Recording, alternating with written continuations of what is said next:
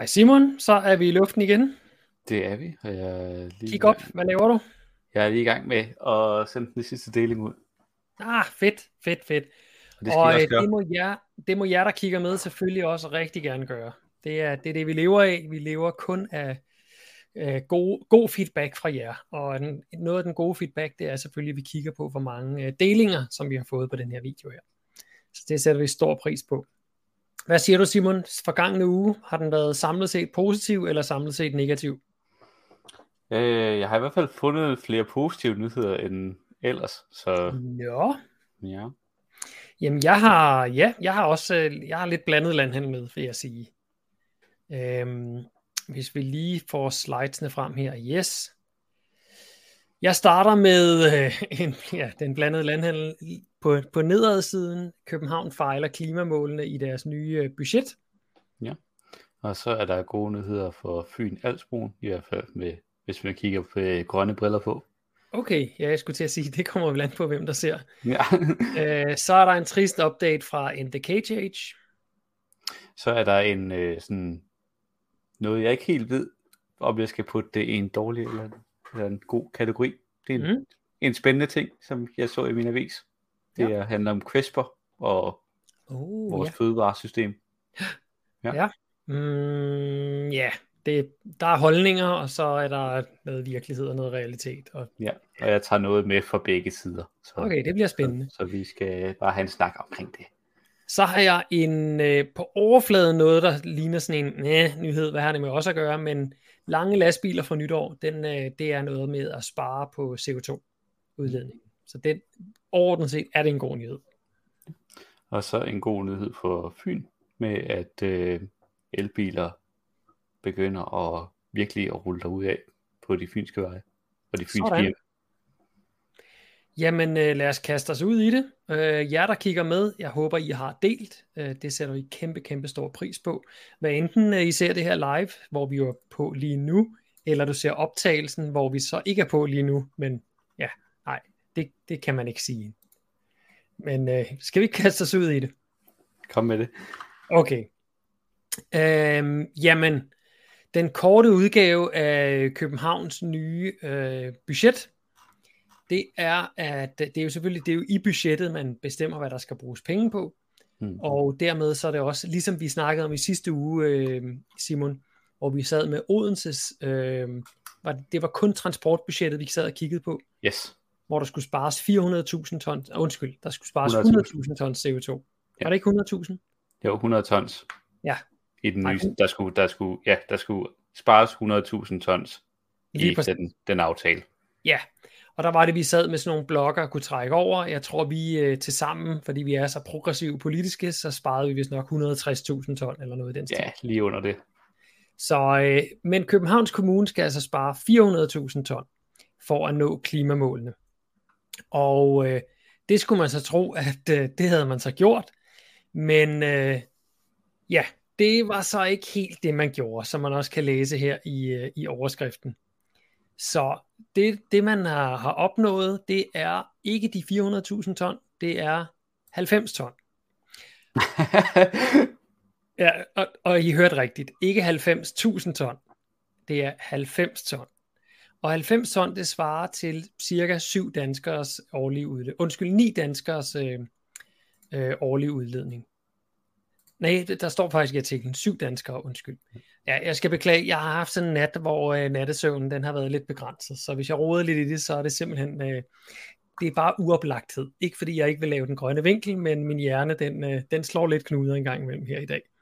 Nå, 400.000 ton CO2 skulle man altså reducere med for at nå det oprindelige klimamål for 2025, som i øvrigt så er blevet udskudt. Og det er det der med CO2, øh, hvad hedder det, carbon capture ude på øh, Amager Bakke, det her forbrændingsanlæg, som I ki- måske kender med sne på, eller hvad hedder det, skibane på og sådan noget der. Nå, øh, der er selvfølgelig en, øh, en, en rystet øh, udtalelse fra enhedslistens teknik- og miljøborgmester, som man skulle tro havde en finger med i spillet. Øh, hun hedder Line Barfod. Øh, men hun siger, jeg havde faktisk troet, de ville gøre noget mere. Og så kan man jo spørge, hvordan kan teknik- og miljøborgmesteren ikke være den, der ligesom fører banneren for øh, klimagasudledningsreduktioner. Og det er ret simpelt. Øh, de fik egentlig flest stemmer ved kommunalvalget, men de var ikke med i den aftale, der er tegnet, altså klimaudledningsaftalen. Så, øh, så de er simpelthen bare ikke med, og de står bare udenfor og kigger og kritiserer. Øhm, nogle af dem, der er med, det er så overborgmester Sofie Hestorp Andersen fra Socialdemokratiet, og hun siger, at aftalen den sætter en grøn retning, trods de små reduktioner. Og hvordan, hvordan kan hun så mene det? det hvad, hvad tænker du, når du hører det, Simon? Det er en grøn retning. Det er vel fordi, at øh, de skriver nogle ambitiøse ting omkring, hvad de skal nå i 2030. Det, jo, det, du rammer stort set plet. Fedt. Elsker ambitioner. Ja, hun siger nemlig, det er sådan, at vi for længst har nået de lavt hængende frugter, der kan handles på nu. Nu er det tid til at se længere fremad, siger hun. Så det er altså i budgetaftalen her, der er det en kommende klimaplan frem mod 2035. Og skal vi gætte, der, der bliver nok lavet nogle somi opslag om et øjeblik om, at Danmark har verdens højeste klimaambitioner. Undskyld, ikke Danmark. København har verdens største øh, klimaambitioner frem mod 2035. Ligesom vi jo havde frem mod 2025, som så fuldstændig mislykkes. Jeg skulle til at sige, at det er sådan lidt svært at slå klimaneutralitet i 2025. Ja, ja, ja. Hvordan, hvad tror du så er de to store øh, punkter, der er taget med her for at indfri øh, målet om CO2-neutralitet? Ja, det så, at det skal være klimaneutralt i 2030 i stedet for så et eller andet arbitrært ting i po- klimapositivt i 2035. Jamen, det, det er målet. Nu skal vi være klimaneutrale i 2035. Men hvordan vil man gøre det? Hvad er det for to tiltag, der skal til? Øh, mere CCS. Ja, hvordan kunne du gætte det? Det er fuldstændig den samme plan, man har heddet op af skuffen. Så det er Amager Ressourcecenter, altså den der skibakke der. Der vil man have carbon capture øh, på, det, på de skorstene. Og så er der også noget, der hedder HOFORS. Det står for Hovedselskaben, Hovedstadens Forsyningsselskab. Så det er, øh, det er alt strømproduktion. Mm. Der vil man have carbon capture på hele pivetøjet. Øhm, og det er jo en rigtig, rigtig god plan. Det eneste, man måske kunne kritisere lidt, det er, at det var den samme plan, man havde op til 2025, og den lykkedes så ikke. Og det, det er jo ikke fordi, at, øh, at det ikke kunne lade sig gøre eller noget. Der var nogle teknikaliteter om, at, at Amager Ressourcecenter ikke kunne søge, fordi at økonomien ikke stod så stærkt, og bla bla, sådan noget puljegøjl, ikke? Øhm, men ja, det, det, det er bare det samme, man, man gentager en gang til. Øh, så, og i øvrigt, så er det ikke kommunen, der bestemmer, om, øh, om Amager Bakke derude, om de kan få de penge, som de skal bruge til at sætte gang i, i projektet. Det er stadig staten, der skal gøre det. Så det, som Sofie Hestrup Andersen har lagt op til, det er i virkeligheden, at kommunen nu skal presse regeringen til at ændre de statslige udbudsbetingelser, sådan så at man i kommunen lettere kan få adgang til støttemidler. Nå, lidt ligesom vi havde med, at Odense Kommune sidste uge gerne, gerne ville have sat hastigheden ned om, på motorvejene omkring Odense, for at ja. reducere øh, klimaudlændingerne. Men det må kommunen ikke. Så, så den eneste ting, man, kan, man som byråd kan gøre, det er sådan, hey, regering, kunne I, kunne I please gør det her. Lige præcis. Og det, det er stort set hvad, i hvert fald ifølge kritikerne, så er det stort set, hvad, øh, hvad budgetplanen her den ligger op til. Øh, og Line Barfod, hun siger dog, at man kan skrue på parkering og biltrafik, og at der har man ikke rigtig flyttet noget endnu. Øh, men det er der bare ikke lagt op til. Og Sofie Hestorp Andersen siger endda, at det vil være et omsonst klimatiltag. Og det siger hun, fordi, ja, omsonst, altså det vil ikke rykke noget. Og det er så fordi, at øh, hvis, man, hvis man gør noget ved parkering og biltrafik, så flytter den jo bare ud i omegnskommunerne. Og så er det jo lige vidt. Fordi at omegnskommunerne vil ikke gøre et lignende tiltag. Eller hvad? De skal jo også. godt høre det, ikke? Hvis vi reducerer, lad os sige, lidt i den danske kødproduktion, jamen så bliver det jo bare produceret andre steder, og endda steder, hvor det så vil udlede endnu mere. Så derfor skal vi ikke gøre noget. Ja, det er det sædvanlige endnu mere i Hvidovre. Meget værre der. ja, ja, en bil, der kører i Hvidovre, forurener jo det dobbelte. Ja, så det, jeg synes, det er lidt pinligt og lidt deprimerende, eller det, det, det er meget deprimerende og, og lidt pinligt, øh, det man ser fra, fra Københavns Kommunes øh, budgetaftale. Det er i hvert fald ikke klimaet, der er målsætningen, kan man i hvert fald sige. Så det var den, øh, det var den grønne vinkel på den. Ja. Øh, til jer, der er kommet på, siden vi startede, så velkommen til jer. Husk lige at trykke på del, sådan så den her video den kan komme ud vidt og bredt. Eller den her live og efterfølgende video selvfølgelig. Så tusind tak for jeres delinger. Og, og så vidt jeg kan huske i, den her, i det her, den her sag, så er det alle partierne ud over Enhedslisten og Alternativet, som er med i den her aftale. Så... Ja, det mener jeg rigtigt, Fordi ja. det er alle partierne, som går ind for Lynetteholmen. Yes. Ja, som er gået sammen. Ja. Hmm, ja, det er ellers øh, det er spøjst, ikke? Fordi vi har snakket om det der med, at Københavns Kommune har implementeret donut-økonomimodellen. Hmm. Og der sker en masse der. Men når det kommer til de her helt konkrete tiltag, så... Mm. Men det er også bare, altså, donut-økonomimodellen, den måde, de har implementeret den på, det er jo bare, at de ligesom øh, vurderer Københavns drifts ud, i forhold til donut-modellen. Ja, så det du siger, så, det er... At... Altså, den betyder jo ikke noget for sådan... Det, det er jo bare sådan... Det her, det er, hvordan vi klarer os ja. år for år. Om man så som politiker i byrådet har tænkt sig at gøre noget ved den vurdering, det er jo så op til dem. Ja, der, altså der kan man selvfølgelig sige, hvis ikke du har, hvis ikke du har data, hvis ikke du har nogle analyser, så bliver det unægteligt sværere til at træffe nogle ordentlige beslutninger. Så der kan man sige, det at man har implementeret donut-analysemodellen i Københavns Kommune, gør jo så, at man kan begynde at få noget inspiration derfra. Absolut. Og det skulle så forhåbentlig give nogle, øh, nogle lidt anderledes beslutningsmønstre fremover. Ikke? Ja. Absolut, absolut øh, positivt og spændende, mm. men ja. indtil videre så, så kører de bare derude, som om den ikke eksisterer. det må man sige, i hvert fald med, med det her års øh, budget. Alright, videre til næste nyhed, Simon. Hvad har du med ja. til os? Jamen, der har vi en, øh, en god nyhed her fra øh, det syddanske. Øhm, fordi at det ser ikke ud til, at det er særlig godt at bygge den der alsbro. Øh, så, så, og... jeg, jeg må lige stoppe dig en gang. Nu, nu er jeg jo, jeg repræsenterer jo, bor på Sjælland, så derfor må jeg jo repræsentere alle københavnere. Ja. Øh, der er nok ikke særlig mange af jer, der overhovedet hørt om en bro mellem Als og Fyn. Nej, det er en, det er en kæmpe stor lokal sag, fordi at der, øh, hvis man skal køre til Tyskland fra mm. Sjælland, så skal ja. man jo køre over, øh, så skal man enten øh, køre til Putgarden, eller hvad er det nu, eller, eller Rødby, yes. Rødby dernede på Falster. Kender du ikke noget til geografien Nej, herovre? overhovedet ikke. Der er, en stor, der er en anden stor bro, der skiller det hele.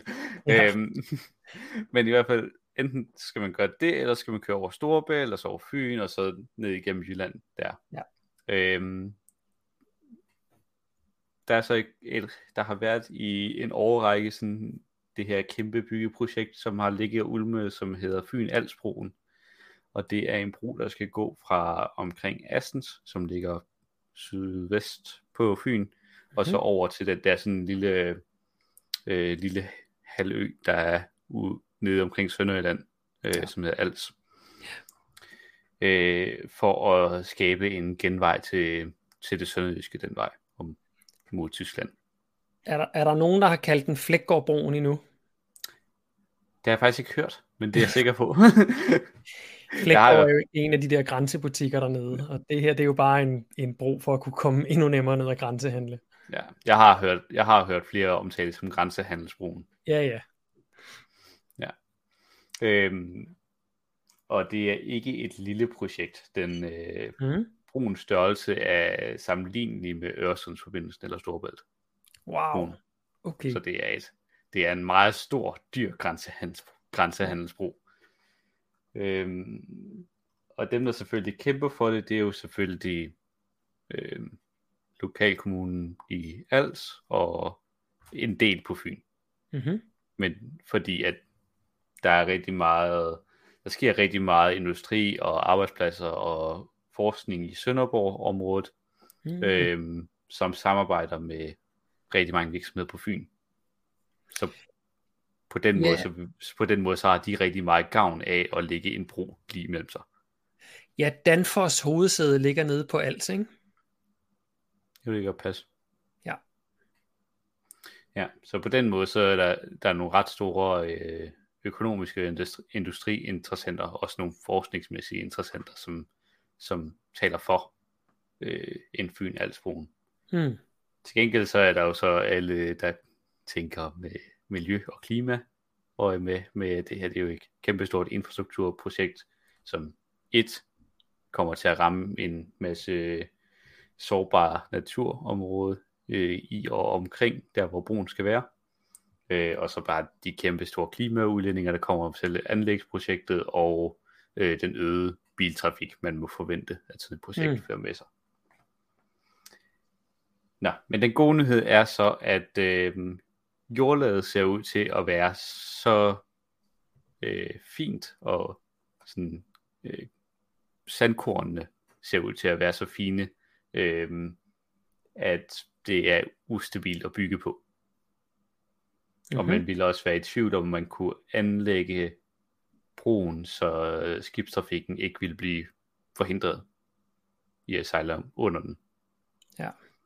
Så indtil videre så er det her en sejr i den forbindelse med, at broen ser ud til at blive sat på pause. Sådan, kun pause. Ja, fordi at der er selvfølgelig allerede nogen, som begynder at tale om nye sådan, undersøgelsesområder. Så øh, der bliver lagt op til, at der måske snart kommer en pulje mere til at undersøge to andre områder, hmm. den så kan linjeføres til. Okay.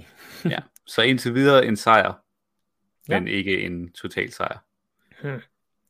Okay, jamen øh, er det her et af de øh, anlægsprojekter, som Torsten Geil har haft på sin palette over ting, der skulle sættes en stopper for?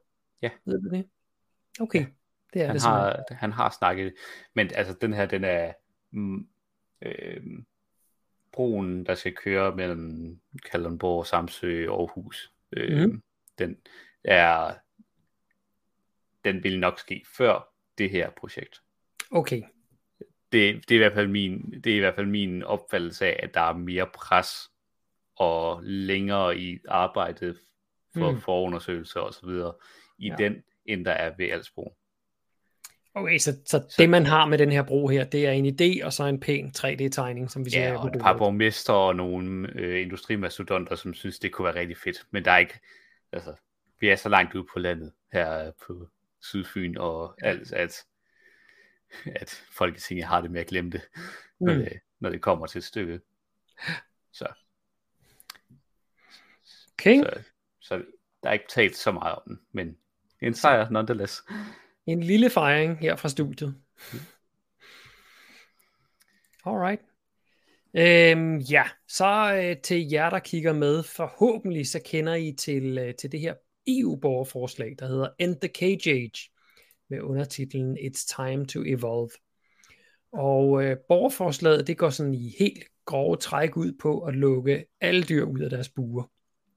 Dem, der er flest af i, i Europa, det er selvfølgelig burhøns til ægproduktion, men det er også sådan noget som, øh, som øh, søer, altså øh, hundgrise, som ligger fastspændt. Det kunne være kaniner i forsøg, øh, ender fiskeopdræt, som jo er i helt lukkede tanke og sådan nogle ting og sager. Øh, så en masse forskellige dyr, det er faktisk 300 millioner dyr, der, øh, hvis, hvis hele liv foregår spærret inde i en eller anden øh, form for bur. Uh, og det, det er der så lavet et borgerforslag imod for en del år siden. Uh, jeg stødte på det første gang for nok noget, der hedder en tre, måske fire. Det er nok, det er i hvert fald det, det er nok tre år siden, jeg stødte på det. Øhm, og det samlede selvfølgelig underskrifter ind, og øh, det blev, der, der blev lavet store kampagner, og det kørte virkelig derud af. Her der er et billede fra øh, det hollandske øh, dyrerettighedsparti, øh, som, øh, som øh, laver et, øh, et, sådan et, et virtuelt oplæg om det, eller lave ved det. I kan se her 3. marts 2021. Så der blev virkelig, virkelig sat ind på at få, få det her EU-borgerforslag kørt igennem. Og det lykkedes i øh, den 30. 6. 2021, der annoncerede EU, at man ville arbejde for, altså det blev annonceret fra EU's side af, at man ville arbejde hen imod at få stoppet alle buer mm. øh, i hele EU. jeg ved ikke, Karin, øh, du siger, det er ikke deres buer, og jeg, jeg har sikkert fået sagt dyrenes buer. Det, det er en fortalelse.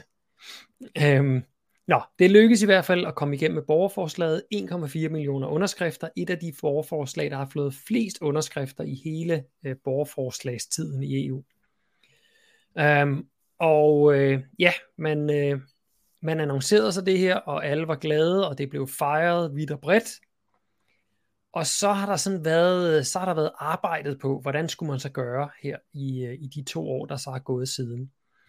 Og egentlig så skulle man i gang med, øh, altså i gang med at lave den reelle lovgivning og sende den i trykken ja, her til, øh, til efterår og vinter. Og nu har vi så lige hørt, at man i hvert fald frygter, at EU de, øh, de ligesom dropper det, eller laver det anderledes eller noget og det, det man ved det ud fra, det er, at øh, øh, kommissionens præsident, der hedder Ursula von der Leyen, hun i sin, øh, sin øh, State of the Union tale, som hun lige har holdt, som er sådan en årlig, øh, hvordan, hvordan ser det bredt ud.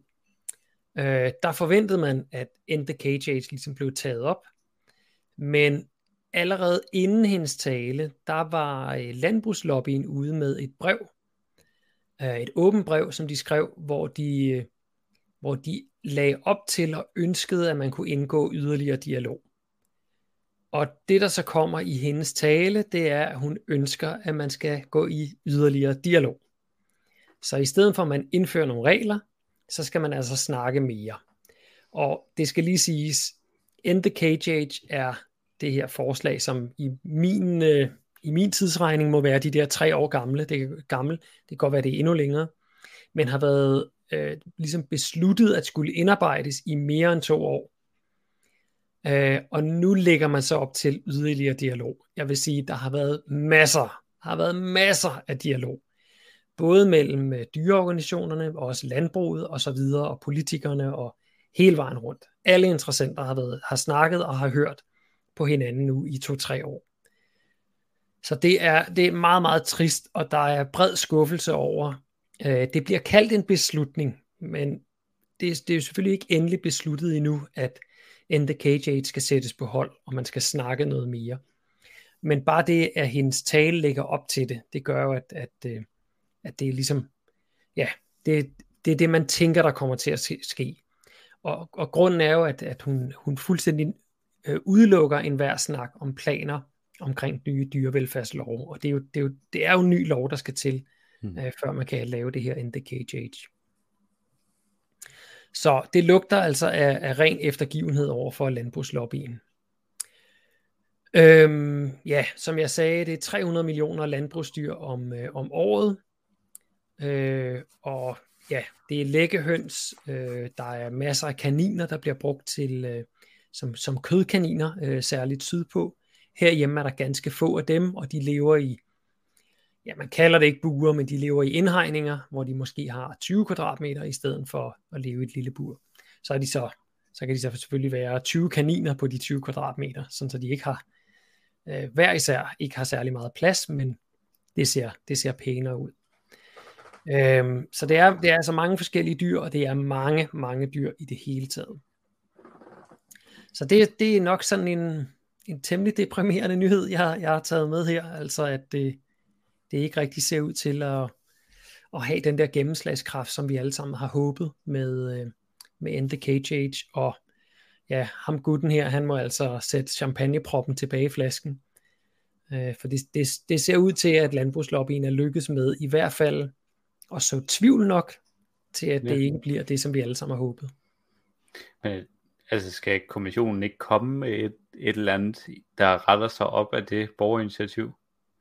Ja, de skal jo komme med et svar på det i hvert fald. Det er jo ikke sådan, at bare fordi man har et uh, borgerforslag, at det så rent faktisk skal implementeres. Øhm, jeg kender ikke lige den, den specifikke EU-lovgivning. Hvis man tager borgerforslag herhjemme, så er det jo sådan, hvis et borgerforslag det får underskrifter nok, så skal det tages op inde i Folketinget. Hmm. Og inde i Folketinget kan man bare med det samme stemme nej til det. Så det, ja. altså, der er ingen forpligtelse der. Men det, at man så i EU har stemt ja til det, det betyder heller ikke, at det skal implementeres som lovgivning. I, hvis man tager den danske borgerforslag, så betyder det bare, at regeringen forpligter sig til at komme med et, et oplæg eller et modspil til, ikke et modspil som noget, noget modsatrettet, men komme med noget, der modsvarer det, som, øh, som borgerforslaget har bedt om, kan man sige. Okay. Øh, et borgerforslag, sådan rent teknisk i, øh, i dansk øh, lovgivning, er det samme som et beslutningsforslag. Hmm. Og et beslutningsforslag, det er, når man ikke sidder som regeringsparti, så kan man ikke stille lovforslag. Fordi lovforslag, det er, vi vil gerne have indført den her lov, stemmer vi for eller imod. Hmm. Et beslutningsforslag, det hedder, vi vil gerne pålægge regeringen at gennemføre XYZ. Hmm. Og hvis der så, hvilket der stort set aldrig bliver, men hvis der så bliver stemt for beslutningsforslaget, så har man bare pålagt regeringen så at lave et lovforslag, der lever op til det, der står i beslutningsforslaget. Så om det er helt det på samme måde i EU med, at, at øh, kommissionen altså skal lave lovgivning, der lever op til det, som beslutningsforslaget så siger, eller om de i virkeligheden bare skal respondere på det. Øh, det er jeg simpelthen ikke øh, klar over, hvordan det, det teknisk set ser ud. Ja. Men i, i og med, at, øh, at der er flere af de dyrevenlige lobbyorganisationer og interesseorganisationer, der går ud nu og siger, øh, stor skuffelse, og nu, nu tror de ikke, det bliver til noget. Det tyder på, at der er nogle andre måder, kommissionen kan løbe udenom, eller øh, ligesom ikke gøre det, som, som øh, borgerforslaget så rent faktisk siger, selvom det er blevet vedtaget. Så det er bad, bad news øh, indtil nu. Vi må se, hvordan det kommer til at udfolde sig hen over efteråret. Men øh, selvfølgelig, det her det er, jo ikke, det er jo ikke sådan så, at nu har man vundet et stort skridt, og så har man tabt et stort skridt, og så sætter man sig ned og holder pause. Øh, nu, er, nu, nu er banen bare kridtet op igen, og de der to skridt frem, det er så blevet til, jeg ved ikke om det er to skridt tilbage, eller det er et skridt tilbage så skal vi jo bare alle sammen, og det ja, vi mener virkelig alle sammen, altså vi, du og jeg i Alternativet, Simon, og Valentina, der stiller op som EU-kandidat, og alle de danske organisationer, som er med i Eurogroup for Animals, øh, hele vejen rundt, også de andre europæiske dyrrettighedspartier, skal jo nu til at så øh, og i hvert fald øh, komme af med de der tømmermænd, vi havde fra, fra fejringen, og så tilbage i, øh, i kamptøjet, og så, ja. og så ja, simpelthen få, få lagt pres på, sådan, så der rent faktisk kommer til at ske noget, og sådan så Ursula, hun glemmer lidt, at der sidder en stærk lobby, der måske betaler lidt af hendes valgkamp næste gang, men at der rent faktisk sidder millioner af mennesker, der har underskrevet og gerne vil have det her til at ske. Og det er der stemmer i nemlig. Ja. Så hvad vil man have? Vil man have landbrugslobbyens penge, eller vil man have borgernes stemmer? Hmm. Det ser ikke ud til, at man kan få begge i den her sag. Det kan man jo håbe. Ja, det ville være fedt. Men øh, lad os nu se. Så det var min øh, rigtig dårlige nyhed i den her uge. Okay. Ja. Jamen, øh, så har jeg et... Oh, sorry. En, øh, ja, jeg har ikke set, helt besluttet mig for, om... Ja, det er ikke rigtig nyhedsstof, men det er sådan øh, interessant. Mm. Øh, jeg har stødt på et par artikler i Ingeniøren omkring CRISPR, og for at få et hurtig opsummering på, hvad CRISPR er. Så, yes. er, så er det øh, den, det nyeste legetøj øh, inden for genmodificeringsteknologi. Mm. I hvert fald, hvis man ikke skal sådan tælle, hvad nogle af de ting, det bliver brugt til inden for medicin, medicinverdenen, som har nogle ovenbygninger på det.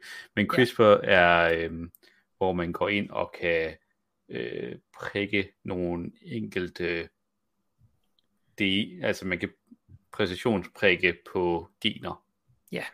i øh, den her DNA-kæde, der nu skaber alle organismer.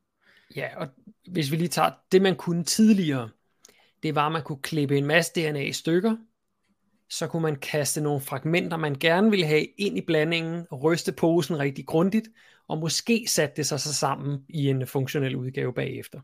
Ja. Og det var meget, meget upræcist, og man måtte igennem mange iterationer og så videre, og så videre for at få det til at lykkes.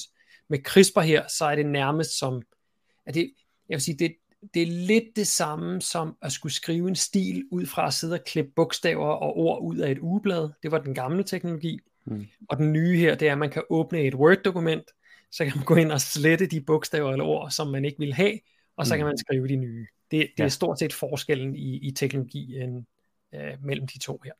Ja. Øhm, og der er de her artikler, de taler omkring sådan, hvad det kan for vores afgrøder, og hvad, hvad, sådan, hvad faldgrupper og diskussionsemner, der er omkring det. Øhm, man gør jo rigtig meget for at afle på, på, på de diverse planter, vi bruger til, i vores fødevaresystem, til at gøre dem større, mere robuste, mere næringsholdige, mere sygdomsresistente osv. Øh, og der er ligesom to øh, modeller, som har man kender. Det er enten øh, klassisk genmodificering, altså det vi kender som GMO, ja. øh, som ja, var lidt det, var det du beskrev før, mm. ikke også? Øhm, hvor man har noget præcision, men det er stadig sådan lidt en kaotisk proces med, hvordan man får diverse gener frem.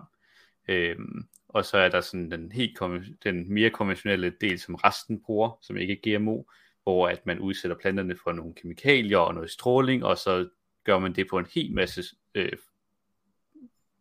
planter, og så lader man tilfældighedens gang øh, give forskellige resultater, og så tager man dem, man godt kan lide.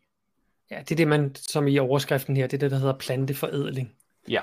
Altså, hvor man, lader, lader, hvor man, hvor man presser på, på planternes øh, reproduktion, men man går ikke direkte ind og modificerer dernede. Man, man, man ser, hvad der sker, kan man næsten sige. Ikke? Ja, og, man, altså, og så bruger man nogle kemikalier og noget stråling til ligesom at ja lidt ligesom at øh, hvis vi bliver udsat for noget radioaktiv stråling, så, sker, så gør vores DNA også flere mutationer. Ja. Så det kan man ligesom fremskynde en mutation, den naturlige mutationsproces, der nu engang er, ja. til at se, hvad pokker kan vi få frem, som, som vi godt kan lide. I gamle dage, der var det jo øh, vatpinden, og så rundt og bestøve fra forskellige blomster, og så se, hvad, hvad afkommet blev. Det, det, det har været virkelig omstændigt. Det tog mange, mange, mange år at lave bare en ny øh, æble ud af art, eller hvad, hvad det nu måtte være. Ja. Men, ja. ja. men i hvert fald, CRISPR er det, den, den nye cool kit uh, yes. on the block med, med hensyn til den her form for teknologi, fordi at det kan gøres meget mere præcist, så man får meget hurtigere succes uh, med at opnå de resultater, man gerne vil. Uh, for eksempel så er der kører der lige nu nogle forsøg omkring at gøre kartofler øh, mere resistente over for øh, kartoffelskimmelsvamp, mm-hmm. som jo er det primære ting, man sprøjter fra, sprøj, ja. sprøjter imod i kartoffelproduktion. Øh, ja, og hvis vi lige tager den kort, altså miljømæssigt vil det jo være en kæmpe gevinst. Øh, er det, det er jo noget med, at det er kartoflen, der bliver sprøjtet allermest af alle afgrøder i hele Danmark. Er det 14 ja. gange på en sæson, eller noget af den stil? Ja, noget af den stil. De, de siger i hvert fald, at med de prototyper, de er kommet frem til indtil videre, så regner de med, at de kan skære en 5-8 gange af de sprøjtninger af, mm. fordi at de mener, at de kan forsinke øh, skimmelsvampen i at begynde at indtræde med en 5 uger. Eller så. Mm øh, fordi, den bliver mere, fordi kartoflen bliver mere resistent over for det. Ja, ja, ja. Så, så, så det er jo sådan en, ja, på den ene side, så er det altså rigtig, rigtig godt for ikke bare vores fødevareproduktion, men også for det, øh, det miljø og potentielt klima, som, som vi skader rigtig meget undervejs i fødevareproduktionen. Ja. På den anden side, så kan man have noget imod planter og øh, organismer, der er modificeret. Ja, og det er der jo historisk set nogle gode grunde til i forbindelse med hele GMO øh, mm. tids, tidsperioden, ja. fordi at GMO'er, altså der er både det måske øh, frygten for det unaturlige, der sker ved planten, som mm-hmm. vi ikke helt kan sådan se, om der måske er nogle konsekvenser, det vil, ja, øhm, sådan for, når vi spiser dem. Øhm, det er der i hvert fald nogen, der har frygt for, og så, men så ja, den... Det, der, der vil jeg lige sige, det giver ikke særlig meget mening. Nej. Det... Fordi når, når, når du spiser et stykke DNA, uanset om det er fra et plante, eller fra et dyr, eller fra dig selv, eller hvad det nu måtte være, så bliver det jo nedbrudt i dit uh, fordøjelsessystem. Så, så det, altså, det er jo ikke sådan, at man indsætter noget kemi, eller noget fremmed, eller et eller andet. Altså DNA, det er DNA. Og om der lige står A, B, C, eller der står B, C, A, det, altså, det er ligegyldigt, når først det kommer igennem vores fordøjelsessystem. Men i hvert fald den, den kritik, som er meget valid, det er, at genmodificering har i stor udstrækning været brugt til at gøre planter resistente over for pesticider. Ja. Så altså gør, at planter kan to- de planter, vi gerne vil spise, at de kan tåle Roundup og alle mulige andre forskellige pesticider verden over. Så det har været med til at sørge for, at vi kan bruge enorme mængder af pesticider. For ja, at... mod, modargumentet der er jo, at i og med, at du har nogle planter, som rigtig godt kan tåle det, så skal du, øh, så skal du ikke bruge så meget af det. Du kan præcisionssprøjte i virkeligheden, ikke? Og du skal mm. ikke bruge mange forskellige sprøjtemidler. Du kan bruge et, som lige din plante kan tåle, så alle andre dør. Mm. Udfordringen har selvfølgelig været, det har man så bare brugt til at lave enorme monokulturer. Og øh, det har jo så vist sig, at planter er ikke så dumme, som man går og tror.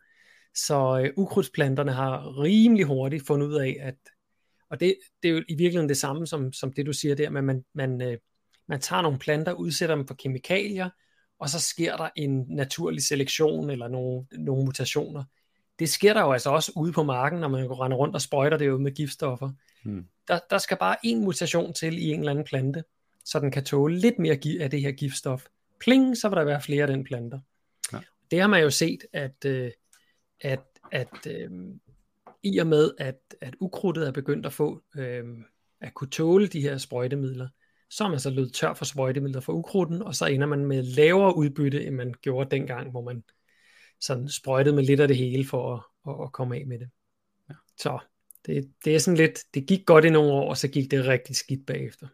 Ja. ja. Og så er den anden ting, som så er den, den primære grund til, hvorfor at CRISPR måske også er en, en far for sådan stabiliteten i vores fødevaresystem. Og det er de her patenter, der følger med, mm. at man laver genmodificering, om det så er den traditionelle eller CRISPR. Ja. Øh, fordi at man laver noget teknologisk på den her plante, så kan man øh, patentere det gen, man nu har fået lavet. Mm. Og det fører til noget ustabilitet med, hvem der har adgang til at sælge øh, og øh, afle på de her ty, de her øh, afgrøder, som nu bliver standardiseret igennem hele vores fødevaresystem globalt set. Så derfor så giver det et rigtig øh, en skævvridning af magt i, hvem der har mulighed for at styre vores fødevaresystem. Hmm, ja, og det er jo ja. det, man, det er jo, det er jo også, jeg, ja, jeg så en dokumentar om noget Monsanto og sådan noget for nogle år siden. Ikke godt. Ja. Og det, og det er sådan den største kritik, jeg har fundet på CRISPR indtil videre, det er, at man, man har den problematik, og så skruer man op for den, fordi at når det er så præcis med CRISPR, så kan man faktisk på forhånd øh, ved, ved klassisk GMO, så er det lidt, du, du laver noget, og så tager du patent på det. Ja. Ved CRISPR, så kombinerer, hvis man kombinerer det med sådan øh, øh, kunstig intelligens vurdering af, af genotyperne, man regner med at kunne lave, så kan man faktisk patentere forud, for hmm. at overhovedet lykkes med det. Okay. Øh, og det har for eksempel resulteret i, at i 2012 så lavede et svejtsisk øh, firma, som er begyndt at arbejde med CRISPR dengang, de lavede en, jeg kan ikke huske, om det var 12 eller 15 patenter på nogle af de ting, de arbejdede med. Sidste år var det 2000. What? Ja. Det er gået fra 12, på 10 år er det gået fra 12 til 2000 patenter. Ja. Holy crap. Det er så også cirka den tid fra, at CRISPR begyndte at blive en del af, ja, af det til nu. Øhm, men men det, det siger noget om, at det er potentiale til, til at have konse- store konsekvenser. Til gengæld så er det sådan, CRISPR er så vidt tilgængeligt nu, som mm. en teknologi, at sådan, selv små firmaer vil potentielt kunne gøre det. Ja. Så derfor så er det måske sådan en et patent arms race med, at det er bare sådan, at alle kan bare lave deres eget. øhm, øh, hvis man bare har en lille smule øh, en, tek, en, en biologtekniker med sig og et lille laborator, laboratorieforsøg. Øhm, så det er en helt anden situation, som er mere kaotisk end, end den, vi kender fra GMO. Tiden, mm. hvor man skulle lidt have store firmaer til at lave de her ja, forsøg ja. og produktioner. Genmodifikation er blevet allemands eje. Ja, det er lidt ligesom, hvis man har lyst til at nørde sådan noget, øh, se ind i, hvad der, hvad der begynder at dukke op med, med sådan nogle teknologier her, bliver nemmere at bruge, så prøv at søge på biohacking. Øh, det er ret, der er nogle, ligger nogle spændende dokumentarer rundt omkring med folk, der sådan siger, Nå, hvad kan jeg gøre med det her, så begynder at sprøjte, sprøjte sig selv med de her øh, genmodificeringsting, for at i stedet for steroider, så, nå, så fyrer jeg bare et eller andet i mine muskler, som får musklerne til at vokse mere. What? Helt totalt cyberpunk-agtigt. Men det er en ting. Det, okay, altså folk ved ikke, at øh, modificerede gener, det er typisk det, der giver kraft. Nå, ja, ja. ja. Folk ja, ja. om det. Ja. Øhm, ja. Men det er så, øh, og, det, og det er jo, altså, det her det er jo en så hurtigt voksende teknologi, at det bliver svært for nogen som helst at lovgive effektivt mm. omkring det her. Lidt ja. ligesom vi ser med, med diverse øh, AI-ting, der dukker op. Fordi det sker simpelthen så hurtigt, at der er ikke nogen, der ligesom når opfange, før det er blevet til allemands øh, produkt. Så det bliver utrolig spændende at se, om CRISPR bliver et patenthelvede, eller om det kommer til at sikre sig, at vores fødevaresystem bliver mere robust, fordi at vi ikke kun har to forskellige banansorter, som, Ja, ja, ja. og hvis der er den her øh, bananvirus, der lige pludselig får godt fat, så udrydder vi alle bananer, vi har en af de to sorte på hele kloden i løbet af et par måneder, eller eller ja. Ja, det kan være, der bliver lavet øh, 50 nye sorter, og så, så kommer vi fint igennem og kan have bananer til vores efterkommere. Ja, Så ja, det, det er spændende. det bliver Nå. spændende at se i de kommende år. Ja, det må være en af de ting, vi skriver på, øh, på husk, husk at, at tjekke op på det listen til om et års tid. Ja. Okay. Jamen, øh, så vil jeg gå videre med min sådan øh, semi-gode nyhed for i dag i hvert fald. Øh, ekstra lange lastbiler på vejene. Jubi! Hvorfor er det godt? Ja, det jeg skulle til at sige, det lyder jo ikke som en god nyhed som sådan, men det er det faktisk. Og det er det, øh, man kan sige, skal vi have, burde vi have snakket om, at der er færre lastbiler på vejene? Ja, men det kommer der faktisk også. Og årsagen er, øh, som vi ser her, normalt når vi kigger ud på motorvejen og passerer en lastbil, så ser I den forreste del af den her lastbil, altså selve førerhuset og motoren, og så en af de vogne, der hænger bagpå. Øhm, man er blevet sådan semi-inspireret af i hvert fald af Australien, hvor de har mange af de her vogne siddende bagpå, fordi når der skal transporteres i Australien, så er det jo altså tusinder og er der tusinder af kilometer af lange lige veje ud igennem outbacken. Og det der er med en lastbil og dens øh, læs, det er, at man skulle tro, at hvis der var dobbelt så mange kilo i sådan, på sådan nogle, en hænger her, så ville det også koste dobbelt så meget brændstof at nå frem til sit mål. Men det er slet ikke sådan, det hænger sammen. Årsagen er, der hvor man bruger rigtig meget brændstof, det er selvfølgelig til at sætte gang i hele det her vogntog. Så ja, når man skal, hvis der er 50 ton i en lastbil, og der så nu er 100, så er det klart, hvis man vil fra 0 til 90, når man kører ned af tilkørselen til motorvejen, så koster det dobbelt så meget brændstof at nå op til 90 km i timen. Men når man så har nået de 90 km i timen, så er den energi, man har lagt ind i de 100 tons, den er inde i de 100 tons. Det eneste, der prøver at tage energien fra det her lastvognstog, det er så øh, øh, vejmodstanden, altså rullemodstanden på vejen, og det er luftmodstanden. Men hvis man kigger på de her vogne her, øh, vogn 1 og 2 på den her lastbil, så kan man se, at de er meget, meget tæt på hinanden. Og jeg ved ikke, kender du det der trick, Simon, med, at hvis man vil spare på, på brændstoffet, udover selvfølgelig at køre 90 km i timen, så at køre rigtig tæt på en lastbil, der sparer man altså rigtig meget brændstof. Og det er selvfølgelig fordi lastbilen den har allerede sat luften omkring sig i umiddelbar bevægelse øh, med 90 km i timen. Så hvis man selv ligger lige bagved, så ligger man i det, der hedder slipstrømmen, som er en luft, der bevæger sig med næsten 90 km i timen. Det er det samme trick, som, øh, som cykelrytter også bruger. Det er det med at bukser ned i styret, og så lægge sig lige bag ved hinanden. Jeg skulle til at sige, at for dem, der ikke kører så meget bil, så kan man også mærke det sådan i morgentrafikken, hvis, det er, øh, hvis man lander bag nogle andre, så kan man faktisk mærke betydeligt, at man er i læ. For, Virkelig, virkelig ja. ja. Jeg har cyklet lidt gaderæs og sådan noget der. Det, det betyder sindssygt meget. Altså den, der ligger forrest, er helt færdig, og dem, der er bagved, de, de, de hyggetræder bare i pedalerne. Og det gælder selvfølgelig også på sådan en uh, lastvogn her, hvor, at, uh, hvor det er hele den forreste del af lastvognen, der ligesom, hvor man skal blive ved med at brænde diesel af for at, for at trykke luften udenom lastbilen. Men når den først er trykket udenom, så gør det ikke det store, og selvfølgelig betyder det noget, men det gør ikke det store, hvor mange øh, hænger der så er efterfølgende. Mm. Øhm, jeg kunne ikke finde noget i artiklen sådan lige på det korte med, hvor meget det sparer. Øhm, altså sådan i, i, i kroner og øre eller kilo CO2, men det er altså et, øh, et klimatiltag, man laver her med, med dobbelt så, så mange øh, last, eller dobbelt så lange lastbiler. Mm.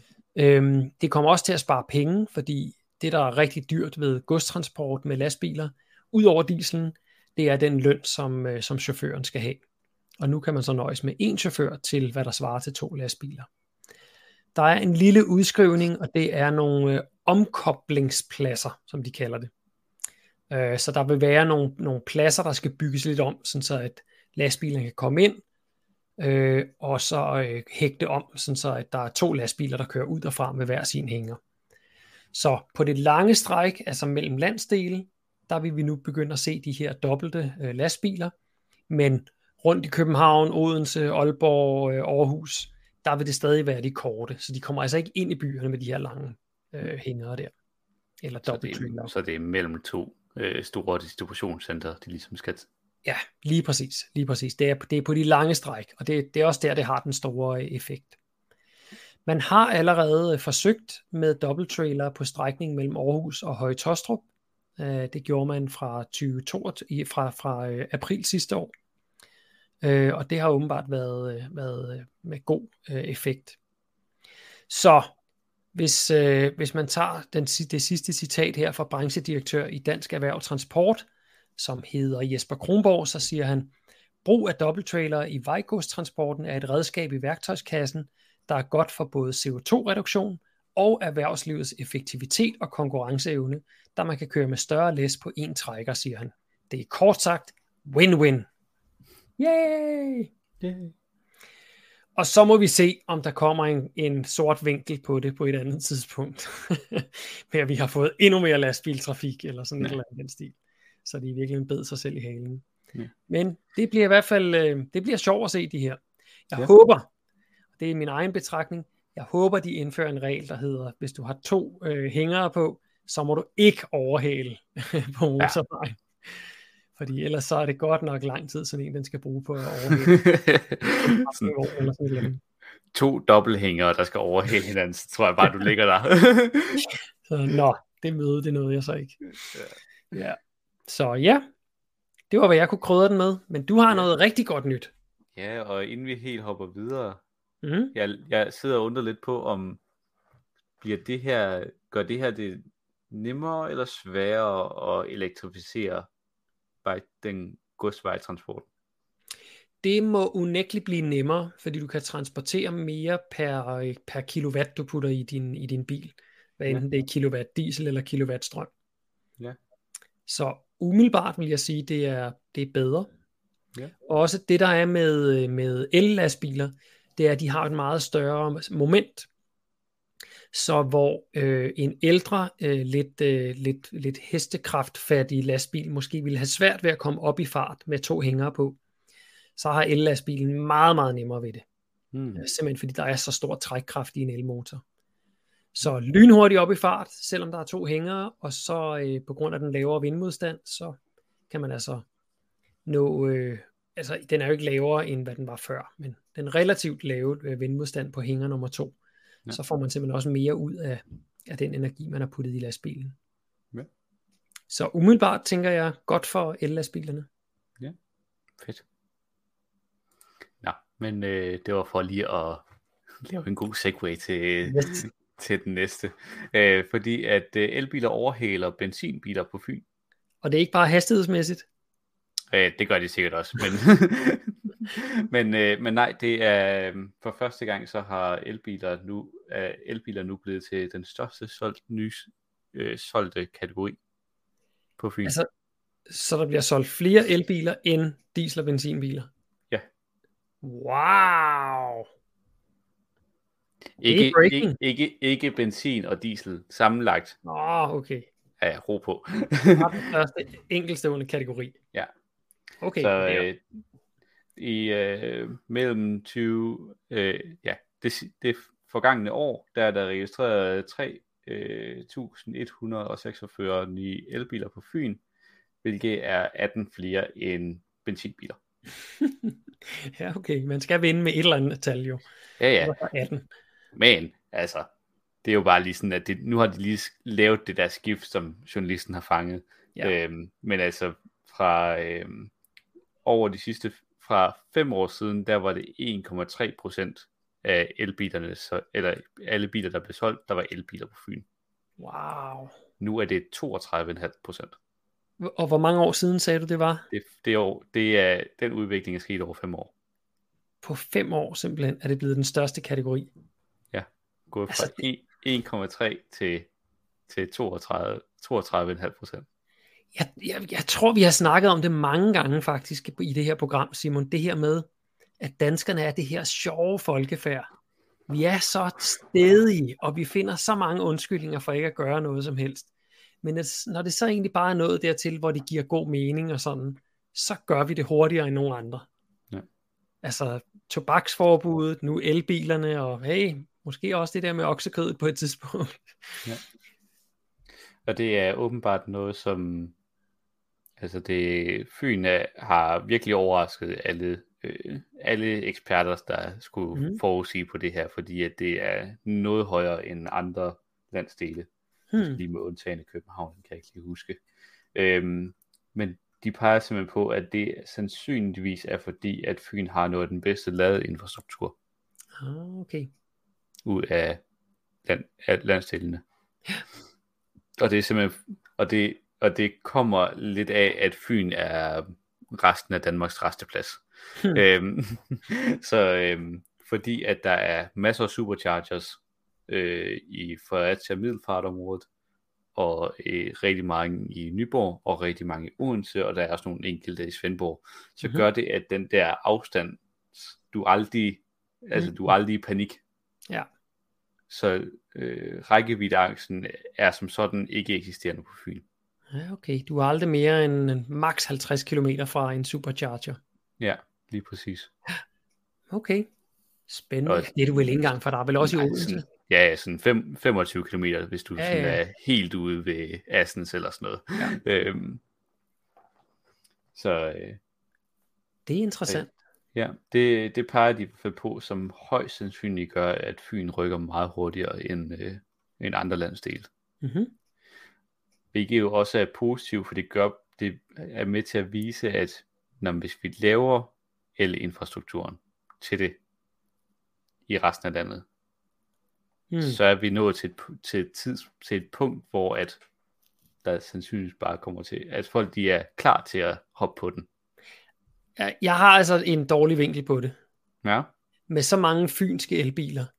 Hvad så med os andre, som bare bruger øh, Fyn som transportvej? Så er der ikke plads til, på, til, at vi kan komme og lade nogle steder. nej, jeg, t- jeg tjekkede lige det, det nye kæmpestore ladepunkt i Odense Syd Mhm. mm-hmm. øh, i går i myldretiden, og det var helt fyldt.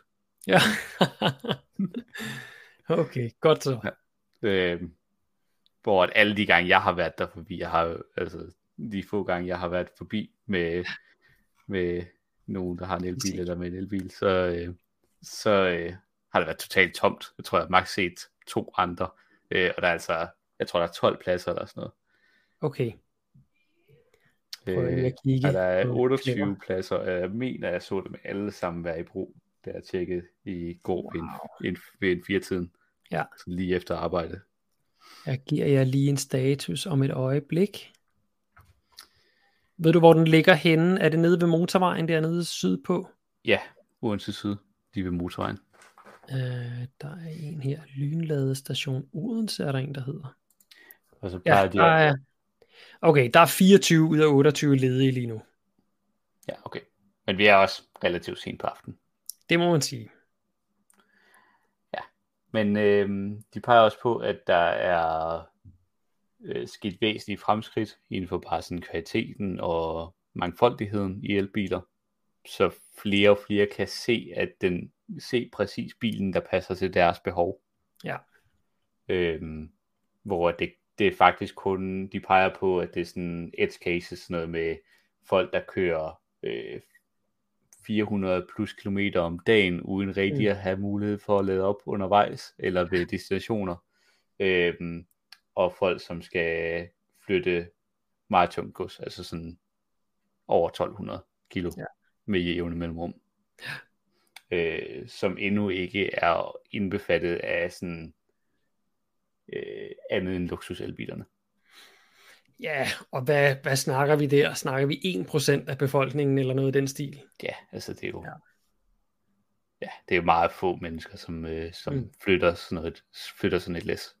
Ja, det må man sige.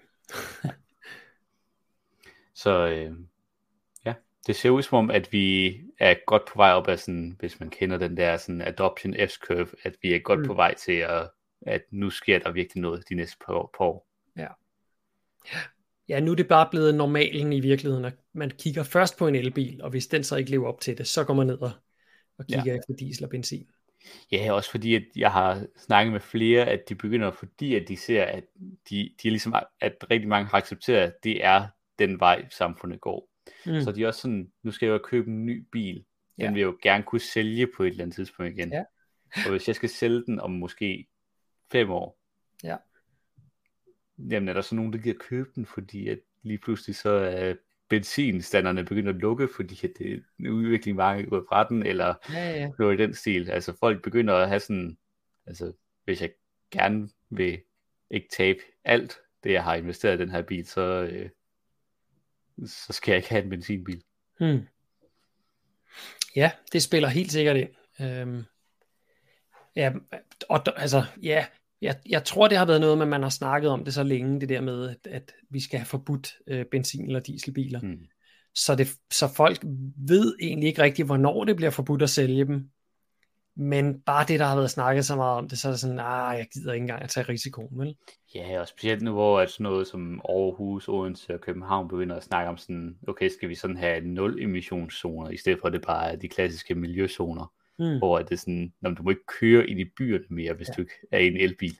Så, så sidder man jo også sådan, "Nå, men jeg skal jo faktisk til storbyerne en gang imellem. Ja. Og så er det pisse til, hvis jeg ikke kan bruge min bil. Mm. Øhm, så ja, der er mange ting, der hiver i, retning, på trods af, at man ikke laver stringent lovgivning mod, Ja. at folk ikke må købe en benzinbil. Det her, det må vi lige følge op på, når der kommer status fra hele landet. Det kunne være Mm. interessant at se, hvor, hvordan det ser ud. Ja. Og så et kig igen næste år, og se om, øh, om, om Fyn stadig følger med her, eller det er, at de er blevet overhalet af nogle andre landsdele, eller det er faldet helt tilbage igen. Det må vi se på. Ja. Spændende. Det var en uh, interessant nyhed, Simon. Og med det, så er vi vel nået til vejs ende. Det er vi. Klokken siger også 21.00 simpelthen. Perfekt timing. Det må man sige. Til jer, der har kigget med i dag, øh, hvad enten I kigger med nu live, eller I ser optagelsen bagefter, tusind, tusind tak, fordi I har delt videoen. Det sætter vi meget, meget stor pris på. Skriv endelig kommentarer og gode råd og ris og ros. Øhm, og del gerne øh, ugens nyheder med os, sådan, så vi måske tager det med i programmet her. Mhm. Med det, så er der vel ikke andet end at sige tak for i dag. Tak for i dag, og god uge derude. Hej! Hej.